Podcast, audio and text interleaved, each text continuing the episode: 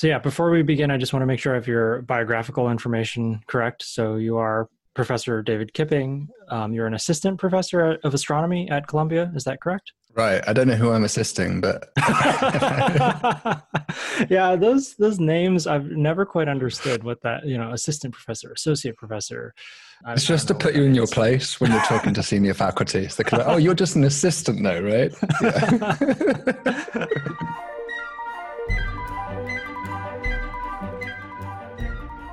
Hey everyone, welcome back to Strange New Worlds, a science and Star Trek podcast. I'm your host, Mike Wong. Our guest today is Professor David Kipping from Columbia University, and our topic is that little question about how likely or unlikely we are to be alone in the universe. Our discussion will be based on a paper that David published earlier this year, one in which he tackles the probabilities of life's emergence and the emergence of intelligent life on Earth.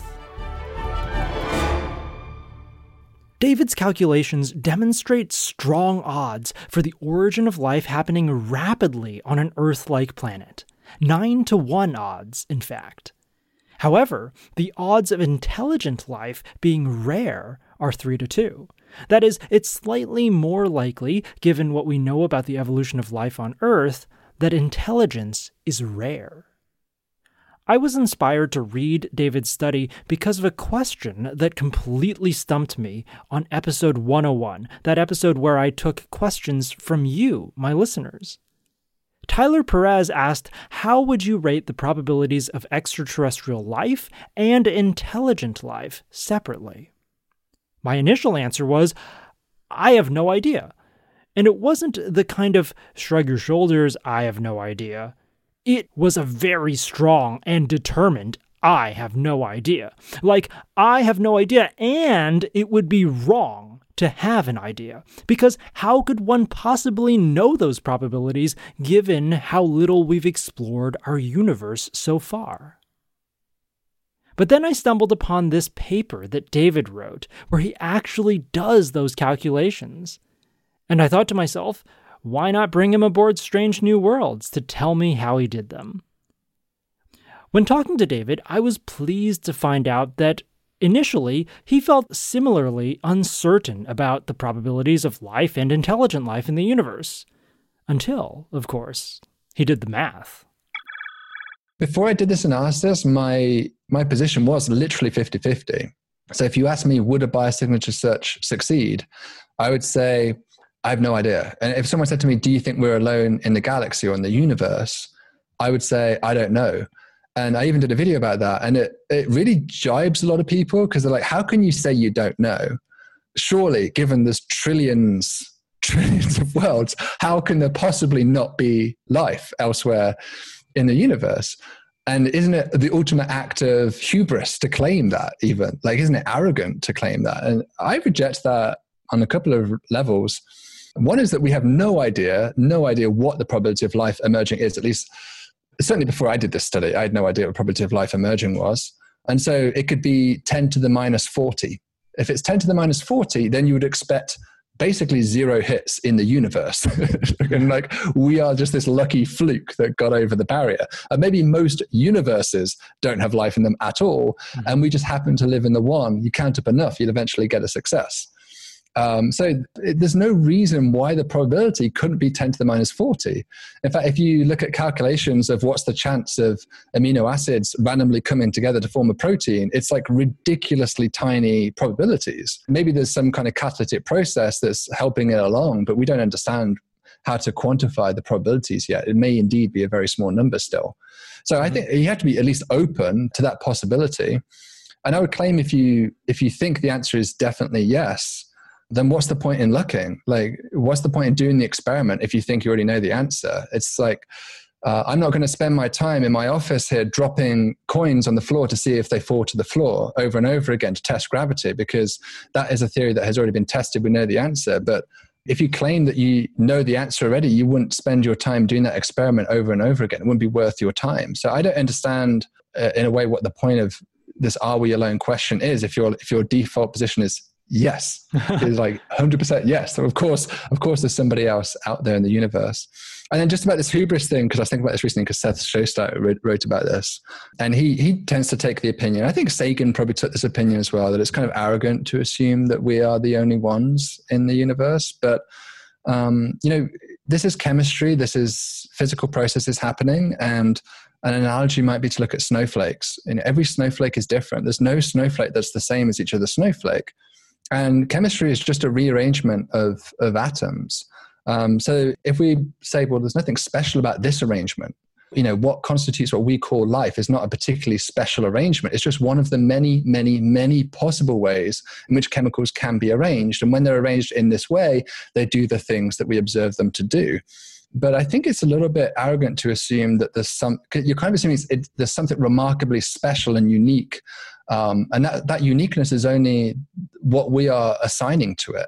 We think life is special because we are life, but that doesn't mean that the universe cares about life or it, it thinks it's a particularly inevitable circumstance. It might just be another variant of the trillions of possible flavors in which chemicals arrange themselves.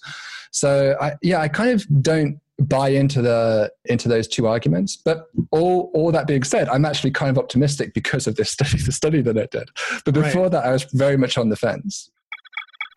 Now, before we dive into the full interview and unveil the details of David's study, I'll warn you that there are going to be some technical bits. I was really curious about David's reasoning and logic behind his calculations, especially in the face of our mutual profound ignorance. So that's why I gave you the results up front. nine to one odds that life begins early, three to two odds that intelligence is rare. If you stopped here, you already have the punchline. But I hope that you stick around and soak in the entire conversation with David, because this is a great glimpse at how science works. For example, our discussion of Bayesian statistics, the method that David employs, gets at the heart of how we know what we know. And David's references to previous papers shows how science is built in layers, where new research advances our understanding by fixing the mistakes of previous attempts while laying bare its own precarious assumptions that the next generation of scientists can improve upon. And if you stick it out, you'll also get to hear all about David's first contact with Star Trek, the cool work that is going on at the Cool Worlds Lab, and the incredible work that he's doing at his fantastic YouTube channel. Ready? Here we go. Professor David Kipping, thanks for joining me on Strange New Worlds during these strange new times. Uh, how are you holding up? Holding up okay, thanks. Yeah, we just took a week off, which was the first time I've taken a vacation since this all began. And, you know, usually when you take a vacation, you would, you'd go away and you'd really recharge your batteries. And it's been a bit different. We've done a staycation, obviously, because of everything happening. But even that break from just checking emails and stuff was really nice. I'm feeling a bit refreshed, ready to go for the next next couple of months at least and see how we hold up until then. Yeah. Are you teaching online this coming semester or quarter? I'm not really sure which one Columbia's on. Yeah, we do the semesters. So I am teaching. It's a graduate class and it's uh, just talking about the students' research primarily and research practices. So um, that's the kind of class that I think we can still do in hybrid mode.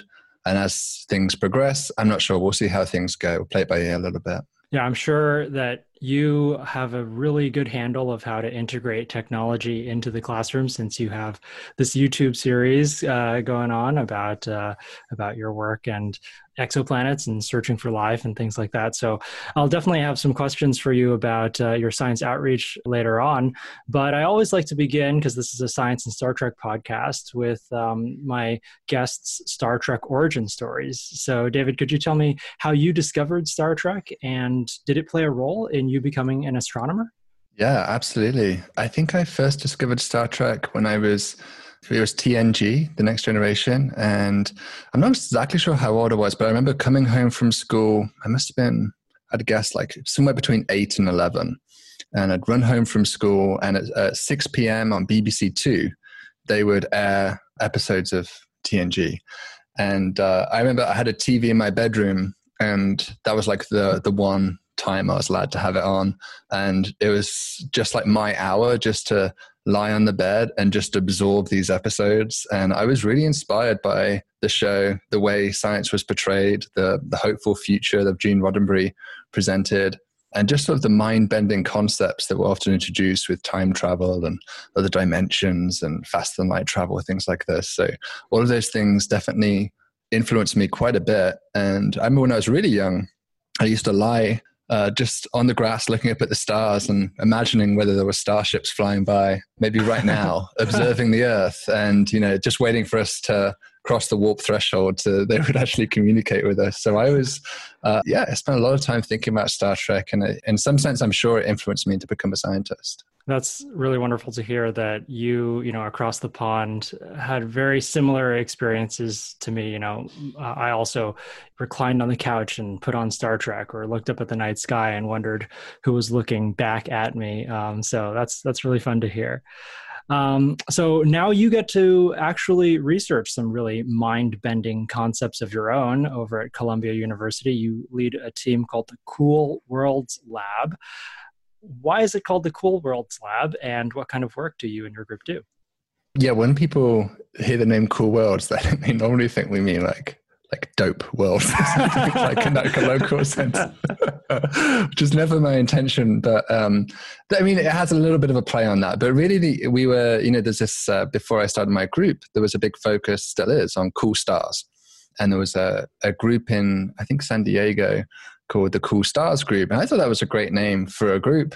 And I was always interested in, as you probably know, looking for moons and looking for maybe rings and even eventually life on planets. And all of that lends itself towards planets which are further away from their stars than the majority of planets which we currently know about. And that's because of the selection effects that uh, scooped the way that these telescopes are able to find planets. So only a very small fraction of the planets that we know about are actually at the sort of distances where you might expect there to be satellite systems or ring systems or even life. And so those few but special worlds were of great interest to me. And so I decided that that would be a good focus for our group. You know, we are interested in moons, but it's just one of the things we're interested in. And so that umbrella name seemed to encompass a lot of the things that we're interested in. It's probably not far enough, to be honest. This is things we do that aren't even to do with planets sometimes. So, you know, that's uh, that's hard to have a, a single umbrella term that gets everything. But I definitely didn't want to call it the Kipping Lab. I, I knew I didn't want to call it that. I know some people go that way, yeah. But my advisor, Gaspar Bacos, uh, said, don't do that. So I just don't do that. And I, you know, I wasn't, it wasn't like I was like really tempted to do that or anything, but um, he said that to me early on in my career. And I was like, that always, you know, was in the voice in the back of my head. Like, mm-hmm. Don't make this about you. It's supposed to be about the science. Yeah, that's a good tip. Well, I, I can I can already tell that uh, I'll have to have you or maybe some of your students on board Strange New Worlds at a later point to talk about some of that excellent, you know, exo moons, exo rings work, because that's super interesting. And we definitely have yeah. uh, instances of of really cool moons and uh, ring systems in Star Trek. So I'll save that for a future date. Absolutely.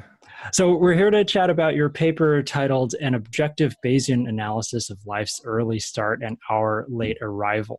And in this paper, your main questions that you're tackling are how quickly does life arise, and how likely is it for intelligent life to arise once non-intelligent primitive life has, uh, has already arisen on a planet. Um, and Star Trek gives us a universe where both of those seem pretty common. Uh, but we don't know if that's the universe that we live in. And your recent work is a step towards understanding whether or not we do.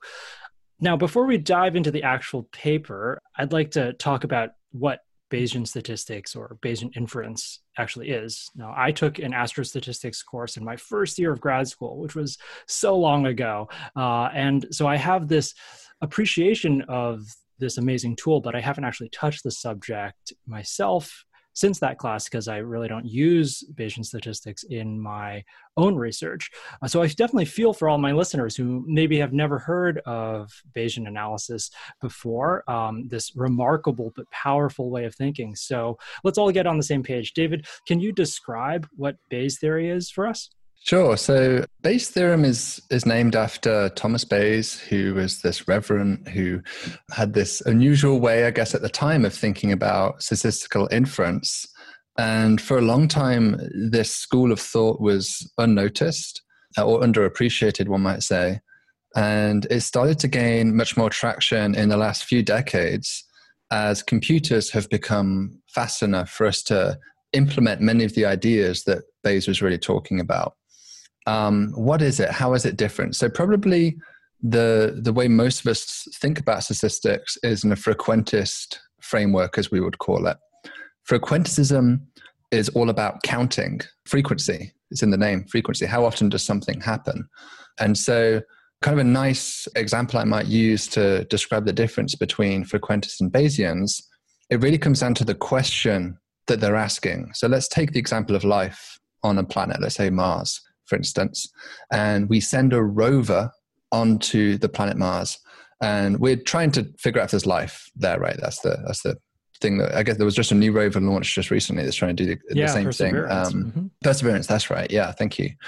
And so a frequentist would ask, what is the probability that the rover uh, detects life given that there was life on Mars? That would be the question it's asking. So it's sort of assuming there's life on Mars. If we assume there's life on Mars and we scoop up a bit of soil, how often would we expect the mission to get give a yes? And that that's really the question it's asking. But if you think about that, we don't really care about that question. I, I would say that's not really the interesting question to ask. The interesting question to ask is, what's the probability that there's life on Mars given that you scooped up something which seems to be lifelike? Mm-hmm. That's the more interesting question. It's just, it's flipped it. That, that's all it is. We've just flipped that, um, what we call the conditional in Bayesian parlance. So I'm asking, what's the probability that Viking detects life? That's the frequentist way, given that there's life on Mars. And a Bayesian flips that and says, what's the probability of their life on Mars, given that Viking detected life on Mars? So they sound almost identical when, when you're listening. You have to maybe replay that a couple of times to get it. But it's a subtly different, yet very powerfully, um, foundationally distinct question, which it is asking. And I would argue it's the question we really care about. So in my case, I'm really asking, what is the probability that life would reemerge on the Earth, given the data we know about the Earth or the events that we know about the Earth? Whereas a frequentist would really say, what's the probability of getting that data, given that life exists on the Earth? Mm-hmm. Which is, doesn't really, to me, advance us very far. So a lot of us who are tackling this question go the Bayesian way just because it makes a lot more sense. You're asking the question that you directly care about. Now, the downside of going this Bayesian route, I'm not going to go into the mathematical details of this, but the downside is that by invoking this principle, and this is the big criticism people often have about Bayesians, is that you have to have what's called a prior. So um, there's just sort of no way around this, unfortunately. But if, if I'm going to ask what's the probability of their life on Mars, given that Viking detected life, that's actually going to be equal to the frequentist probability multiplied by what we call the prior probability.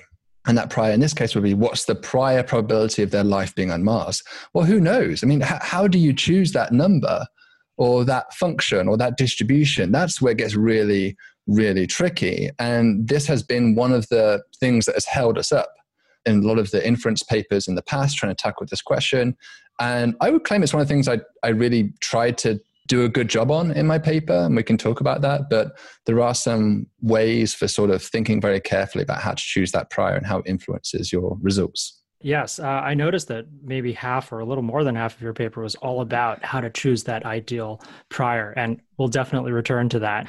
Um, but just on the subject of Bayesian algorithms or Bayesian inference at large, like you said, it's all about the question that you're actually interested in, and Bayesian statistics allow allow you to try to approach other questions that are outside of the frequentist realm. Is that an appropriate summation? Yeah, I would say so. Yeah. Um, yeah. That, okay. Let's leave, let's put it there. Okay. Um, yeah. And I guess the question that you're asking in this paper is one of those that we really want to ask in a, in a Bayesian way. So we all want to know if we are alone in the universe.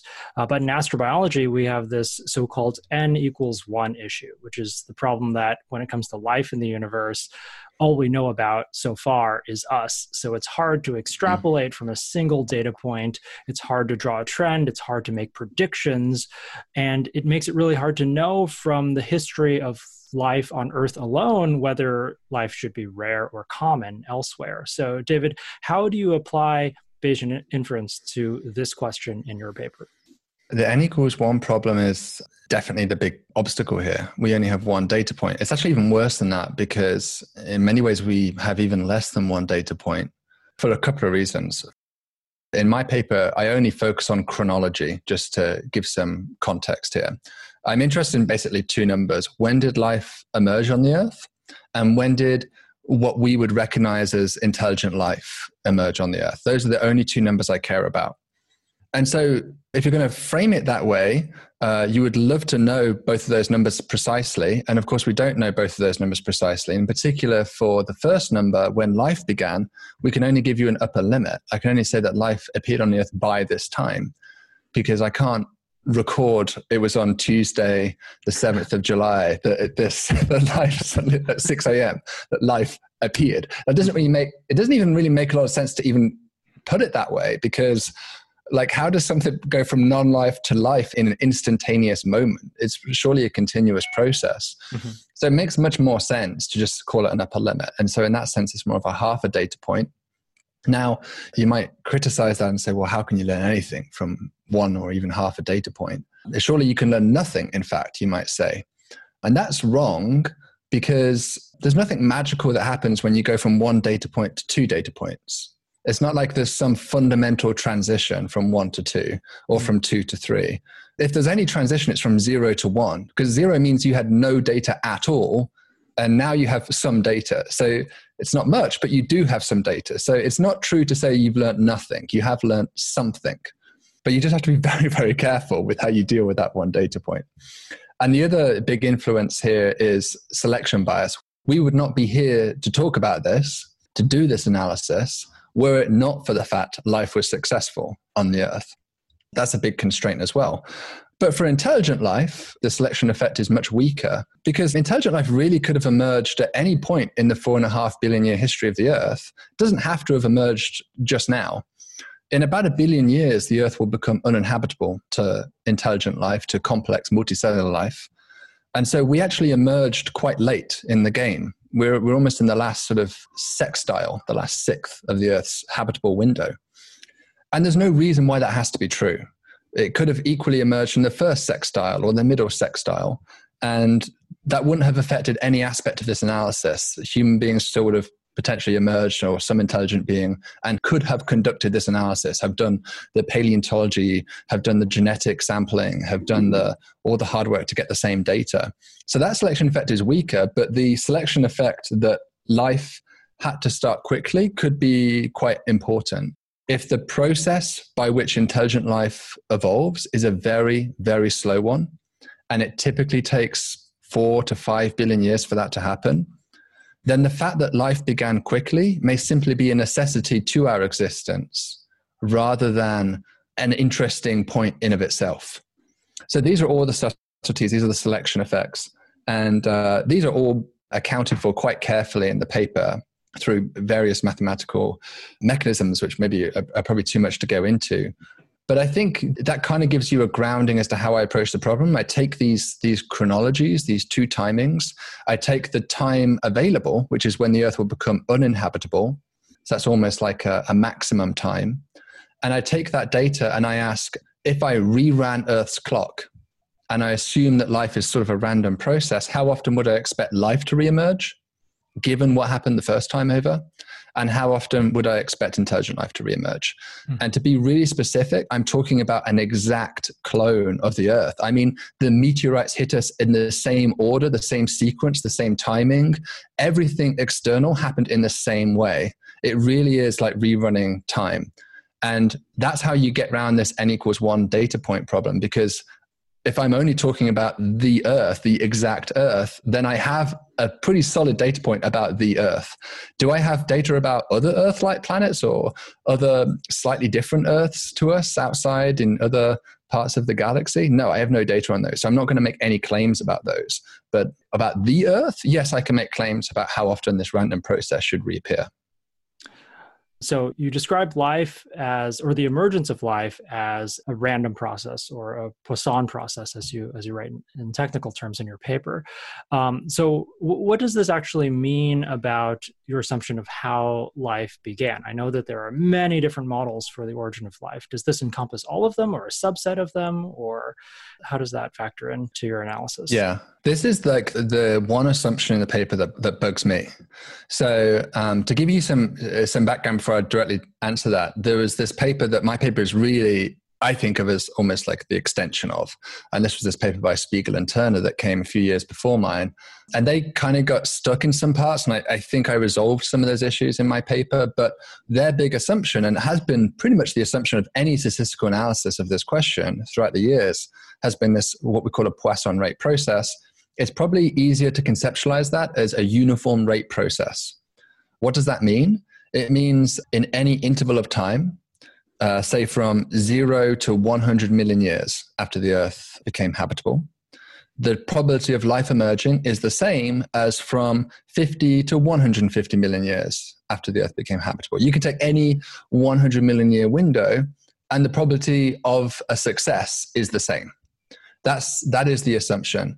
Now, it may be that conditions dramatically change over time. I mean, certainly to some, some extent they must change over time. But a lot of the changes that, of course, happen on the Earth are a direct result of life's activity on the Earth. That gets really difficult to disentangle those two things.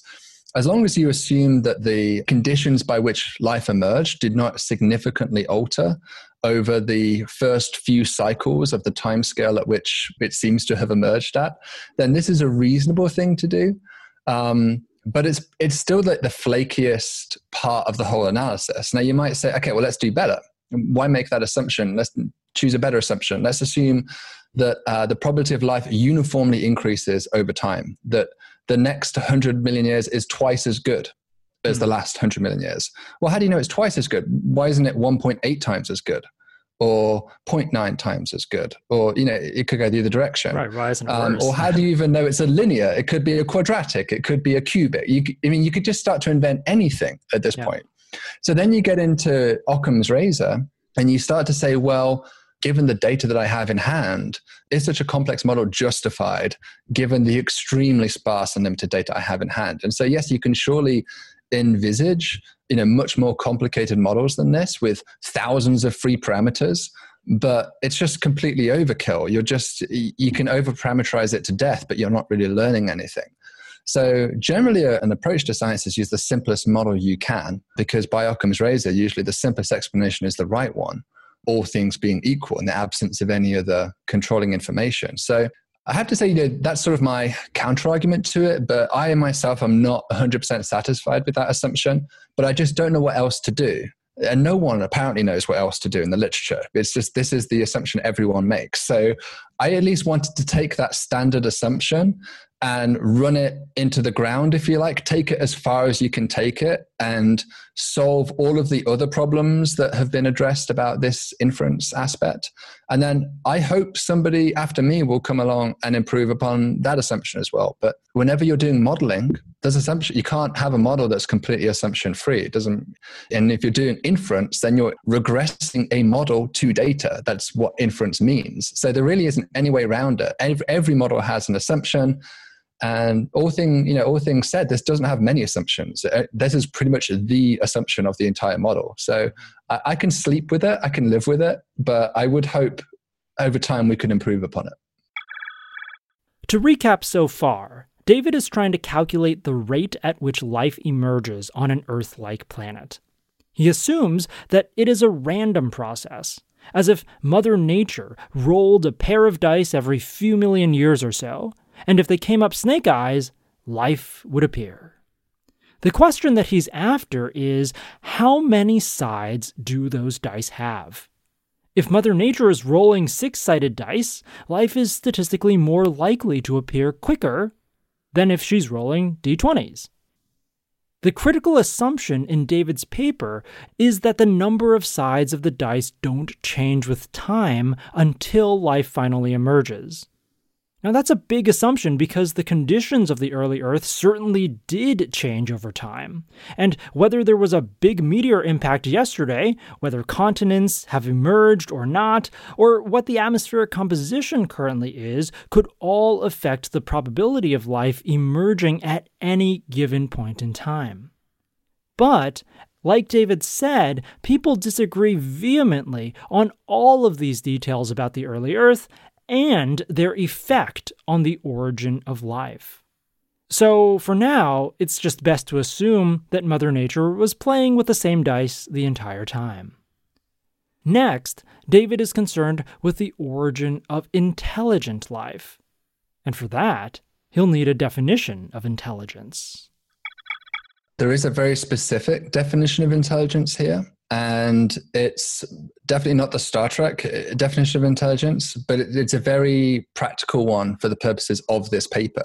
So remember, with this problem, the, the big issue is selection effect, is we could only do this study had life begun on the Earth and had intelligent life emerged on the Earth. Well, however you define intelligent life, we'll just, we'll come to that now.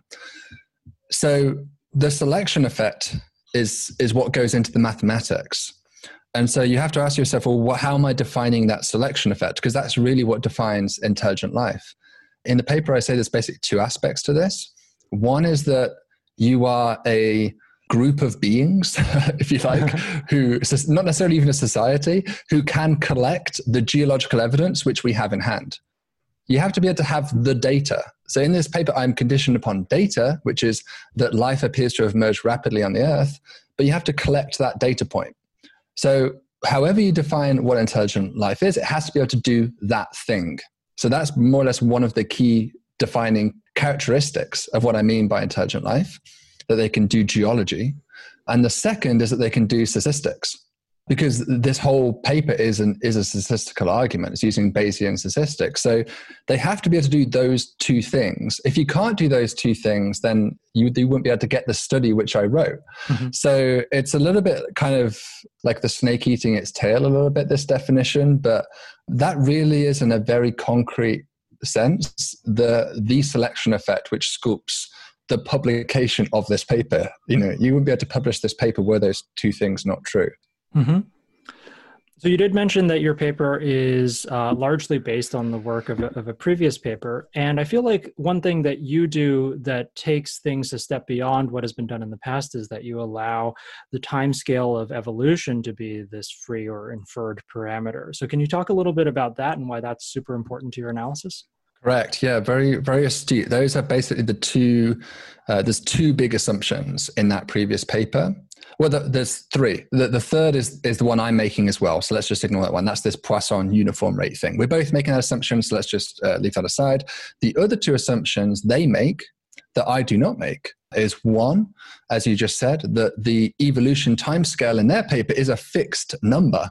They actually try two different numbers, and it's, you know, fairly arbitrary. They just try one point four gigayears, one point four billion years, and three point five billion years. But there's no, we don't really know if those numbers are right or wrong. They're essentially just made up numbers. They're not unreasonable numbers given what happened on the Earth, but we don't know that we are just uh, an outlier example on the grand scheme of things. So it's somewhat arbitrary to set them to that choice. The second assumption they make is, is with the priors. We talked about priors a little bit already, but whenever you do Bayesian inference, you have to choose the priors. And they kind of get stuck there again, and they sort of make three somewhat arbitrary choices of the prior.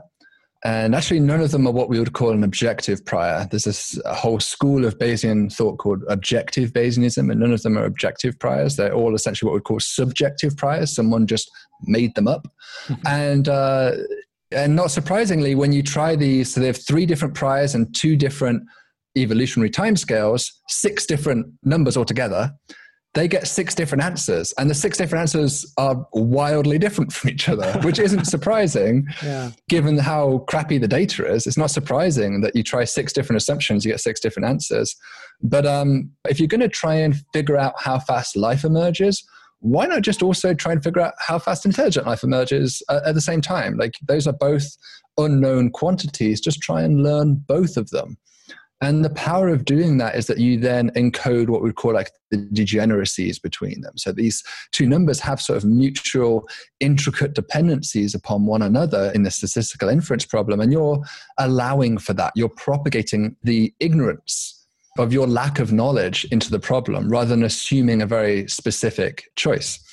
And then similarly for the priors, so we can talk about that maybe uh, momentarily, but that's another instance of where there are actually ways to sort of not just assert a very specific and arbitrary number. You can actually do a bit better than that. Mm-hmm. Yeah, let's turn to the priors now. I do have uh, a couple questions about that. You spend a lot of the paper trying to derive a very fair, unbiased, and objective prior. Um, like you said at the beginning when we were talking about Bayes' theorem and things like that, uh, a prior is essentially everything that you bring that you already know to the question. So it makes sense that you want it to be unbiased and objective. But how is that done without doing any equations or getting too technical? How, how in, mm-hmm. in, in principle is that arrived at? To lead off from the Spiegel and Turner paper, just as a point of comparison, the whole framing of their problem, and indeed my problem as well, is that life is this random process and there's a certain time scale, a time scale by which life emerges. And they're trying to learn that time scale. But that time scale could be anything, right? It could be a day. That could be the typical time scale that life appears spontaneously.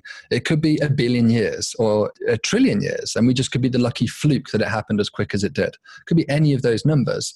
So let's say you tried what we'd call a uniform distribution, which just basically means every number is as likely as any other number. Now, that is what most people would say, that's objective. That, that's the uninformative objective choice. And that is definitely wrong. And it's, it's subtle, but it's interesting. So first off, if you use a uniform prior, you're really biased against those very small values. So let's say the true value is a number somewhere between a day and a week. Like it's some, some number around there. Now, if my prior is uniform from zero to ten billion years, that's a very, very tiny sliver of, of, the, of the range. Mm-hmm. And so um, if it's a number that's more like five to six billion years, that's, you know, thousand, a billion, a million times, I'm not sure, a million times larger volume than that other mm-hmm. volume. So mm-hmm. your mathematical inference is going to be strongly biased towards bigger values if you do that. So that's kind of subtle, but if you don't know the order of magnitude of a number, you have no idea if it's a day, a week, a month, a year, a gig a year, then a uniform prior is not appropriate because it skews you way towards the high end. Yeah, so what sense. you want to do instead is, uh, is use, uh, as they do in the paper, like a log uniform prior. You take the logarithm, and then you're saying that all of the orders of magnitude are equally likely. So ten to the minus five billion years is just as likely as ten to the five billion years. So you're saying the order of magnitudes are flat, essentially. Mm-hmm. And that's an improvement. The problem with that distribution is that you have to define a minimum and a maximum to it. The minimum can't be zero, otherwise mathematically you just get infinities in it. So you have to choose a minimum value, and that's completely arbitrary. So let's say I chose my minimum value to be a year. Life definitely can't start quicker than a year. Then what if the true answer is a day? Then the model you're using is incorrect. So you might say, okay, fine, I'll just put it really, really small. I'll make it like a millisecond or something. But then that might be way too overgenerous. You might talk to a chemist who says there's no way that's possible, that life could start in a millisecond from prebiotic conditions. And because of the nature of your statistical inference, you're putting even weight on that possibility as much longer timescales. So this this is where it gets like really messy and hard. Like whatever you do, you seem doomed to make arbitrary choices. that's, that's, that's why it gets so frustrating. So this was this was where we were. Now, what do I do that was different? I basically point out that you really do want a prior that goes from zero to infinity because uh, off the bat, whatever form it's going to be, it needs to do that. And the log uniform and the uniform distribution, they're not going to do that. So just forget about those. Now, there is kind of a trick. It comes from like a, a biologist and uh, a statistician called John Haldane. And he kind of uh, pointed out this uh, interesting argument for what ultimately ended up being the choice of prior used in my paper. And we also, we're going to talk about Frank Drake a little bit here as well. So I'm, t- you know, Spiegel and Turner in this original paper framed it as a timescale, the timescale at which life emerged. Frank Drake thinks about the problem very differently. If you've ever heard of the, the Drake equation, I assume probably many of your viewers have heard of this famous mm-hmm. equation. Yep. He just does a multiplication of fractions, where one of the fractions is the fraction of planets which has life on it. There's no time scale in that number. It's just a number between zero and one. And you can convert between them. So you could say in a five billion year window, what is the chance that this time scale will lead to a success? And that will give you Drake's number, F. And F is a much more attractive quantity to work with in this analysis, because it doesn't have any units. It goes from zero to one. And um, you can actually invoke this argument that John Haldane, as I mentioned, discussed. So his argument, he was thinking about chemistry. And uh, he said, uh, let's imagine I had a beaker, uh, one hundred beakers of water, and I had the same chemical, and I just poured that chemical into all one hundred beakers. They're all the same temperature. Everything's the same. So these are my Earth-like clones. It's the exact same Earth over and over again. I pour the chemical in and I see if it dissolves. I stir mm-hmm. each of them, see if it dissolves. Now, you would expect the answer to be pretty much one hundred percent yes of them will dissolve, or pretty much zero percent of them will dissolve. It'd be really odd if half of them dissolved and half of them didn't. That would be a really peculiar situation. And so in the same way, if you took millions of Earths, given the exact same conditions, the exact same prebiotic chemistry available to them, you would expect that either pretty much all of them have life on them, or very, very few of them have life on them. And they're more like the outliers, the ones that do get life. Ah. And so if you frame it in that way, uh, your prior isn't uniform between zero and one. It curves up at the edges. It really likes numbers close to zero, and it really likes numbers close to one. And it does not like numbers in the middle. So yeah, that's why I was looking at your figure here, and maybe this is too much in the weeds for, for the podcast. Obviously, the listeners can't see the figure, but I'll try to describe it, where you plot the prior function as a function of this fraction F that you were just talking about, this sort of Drake equation, fraction of planets on which life emerges. And it's a U shape, meaning that it's very yes. high at z- zero. Uh, you know, there's a high probability that life will never originate, and a very high probability on the other end where life will always originate, but a valley in between saying that it's very unlikely that the, the probability for life occurring is fifty percent, like, like a coin flip. And so this is where that Yeah. thinking comes from. Correct. And it was actually subsequently shown by the school of objective Bayesians, as they call themselves, that you can mathematically prove that this is the least informative prior for this type of problem. And that's really what you want when you do Bayesian inference. You want to choose a prior which least influences your answer, least informative to your answer. And you can demonstrate that this prior is indeed that prior.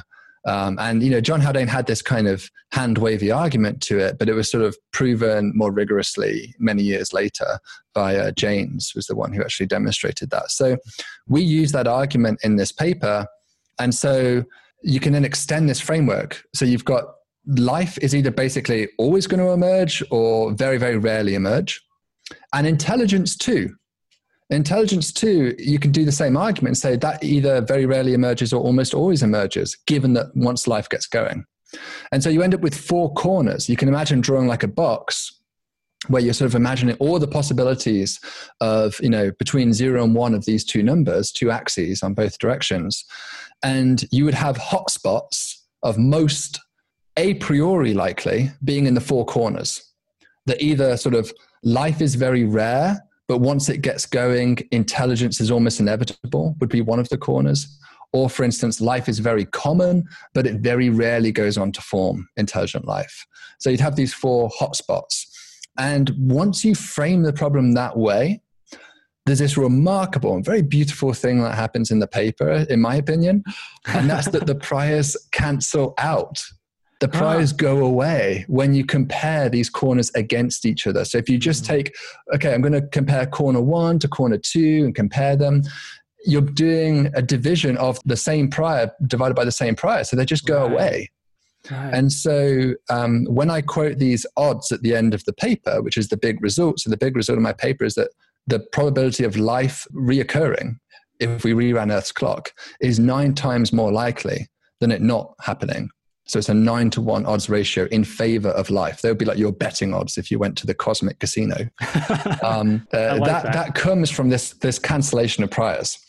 And, and uh, for intelligent life, unfortunately, I can't give you such a strong answer. Nine to one's quite good. I quite like those odds. That's, that's nice and uh, optimistic. You might be willing to make a bet on that. For intelligent life, it's way more scatty. I can only give you three to two odds. So that's almost fifty fifty, very, very close to fifty fifty, three to two odds that intelligence is rare. Uh, so, you know, your starting point, your starting position is fifty fifty. All the hot spots are equally likely as each other in this sort of roulette table that you're gambling on. But um, given it's almost like having someone tell you the weight of the dice before they throw it. And you're like, okay, actually now given that new information, I know that the rare intelligence corner is a little bit more likely having been told that extra information you just told me, where in this case, the information is how long did it take us to evolve on the Earth? And that really comes from the fact it took quite a long time. I mean, if intelligence was an inevitable and easy process, it's weird that it happened in the last sextile. Not like dramatically weird, but just a little bit weird. Mm-hmm. And that's where that, that three to two comes from. So I wouldn't bet my house on that. This doesn't like disprove the idea of doing SETI and looking for life house, uh, you know, intelligent life elsewhere, because it's such a gentle nudge that I, I wouldn't believe that. But it does give me a lot of optimism for the life search, because nine to one is, is quite good. And again, this, it doesn't matter what priors you used, everybody would agree on this number. It, the only assumption here is, as we said at the very beginning of this conversation, this uniform rate process assumption. So if, if you make that assumption, no matter what priors you use, you should end up with the same answer. That's a really cool analysis and a really cool result, nine to one. In favor of life occurring again on Earth, and uh, three to two in terms of intelligence being a, a slower process. Now, my last question about the paper is that it seems like in this paper, you pose the question, if you replayed Earth's history again and again, how often will life arise and how often will intelligent life arise? So how are these conclusions applicable to the cosmos at large, to exoplanets and assessing our cosmic loneliness, given that, you know, not every other terrestrial planet is a clone of Earth? Yeah, so I guess the, the question is, how common are planets like the Earth? Mm-hmm. And that's a question we don't know. And how do you define Earth-like? Is it enough for a planet to be considered Earth-like if it's the same mass as the Earth and has more or less the same insulation as the Earth? But then you might ask about the tolerance. Does it need to be within ten percent of the Earth's mass? Does it need to be within one percent of the Earth's mass? And those are just two criteria. What about other criteria, such as the rate of cometary impacts or the internal chemical structure of that planet, the type of star that it goes round, the stellar environment in which that system was born? So those those are open questions, and these are questions which, you know, theorists are certainly tackling at the moment and trying to make progress on. The observers don't have any data, so they really can't make any progress on it. So we're really kind of stuck in a situation where I think the best we can do is to try and find as many planets which seemingly are like rocky worlds at the right distance for potentially liquid water, and just survey them as best we can for evidence of biosignatures. And if all of those worlds are remarkably similar in terms of the initial conditions to the Earth, then my analysis would suggest that we should find an abundance of life amongst those worlds. And then this gives you a handle, because you might eventually be able to split your sample. You might be able to say, okay, there's these worlds which are the closest to the Earth. Let's look at those, and we keep finding biosignatures amongst them. And now let's, you know, keep increasing the width of what we call an Earth-like planet. And eventually you would expect, as you go down to sort of Mars-like, Mercury-like planets, there's going to be some point where the, the fraction of hits starts to drop off. Maybe it will never drop off to zero, but you'd expect it to drop off. So in a way, we might hope to answer this question observationally, ultimately, by detecting life. And, you know, when I say nine to one, that doesn't mean that if you survey nine Earths, you're going to get a hit. Because of this parabolic nature to this, this kind of U-shaped probability, there's a one in nine chance that the probability is like ten to the minus forty. So it could just be like such a tiny number that there really is no one else out there. So it doesn't matter. You'd have to sample ten to the forty planets then to get a hit by that mm. reasoning. So it doesn't mean that because the odds are nine to one, you survey ten planets, you get a hit. That's kind of a misconception of the odds. So it's still perfectly possible we're alone. Um, but I'm, I'm an optimist because of Star Trek, and I really hope, I hope there's someone out there, but the scientist in me, like you, uh, wants data before I'm convinced of that mm-hmm. fact. Well, uh, David, thank you for telling me all about that amazing paper of yours. Uh, I would be remiss if I didn't also include a question about your amazing YouTube channel to finish this podcast off. So, you know, outreach seems like a really important part of your program. And honestly, being you is sort of my goal, you know, a great researcher and also a fantastic science communicator. So my last question is, how do I become you? No, just kidding. My real question is, you know, what drives you to do so much science communication? And, and do you feel that doing science outreach has helped your own scientific ventures? Absolutely, yeah. It definitely helps. Um, my motivation is twofold. A, I really enjoy doing it. It's a creative outlet for me to do the things that I do. And uh, B, I, I think it's extremely important that we are transparent about the discoveries we're making. I think scientists are uniquely placed to do this. I, I really wanted to remove the middleman a little bit between you have the scientist, then you have the, the press machine, and then you have the public.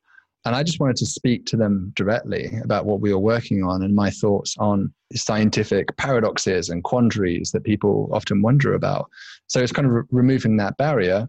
And I was really inspired, honestly, this is kind of embarrassing to say, but I was kind of inspired by just, I used to, you know, me and my wife would like watch an episode of Game of Thrones, and then we'd go on YouTube and we'd watch breakdowns of the episode, mm-hmm. or we'd watch a Discovery episode and then watch, you know, someone commenting about it. So it was that kind of stuff. And I was like, well, we spend so much time on, on YouTube watching these things, and people love space and, and the universe. Wouldn't it be great if we could just sort of tap into, even if we could do even like one percent of the millions of views they were doing? To me, that was like totally worthwhile.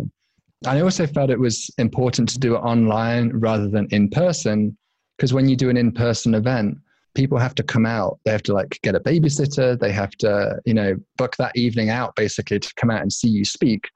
And so the only people who are going to hear you are people who already love, absolutely love astronomy so much that they're willing to do that.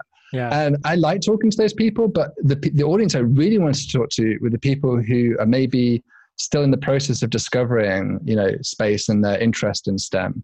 And it's way less effort just to turn on a YouTube video for ten minutes and give it a try than it is to, to book a whole evening out. So those are all the appeals of doing it to me. And when I was hired as a faculty member, I said that very clearly. I said, if I come here, this is what I'm doing. Like, just, I don't want to bullshit.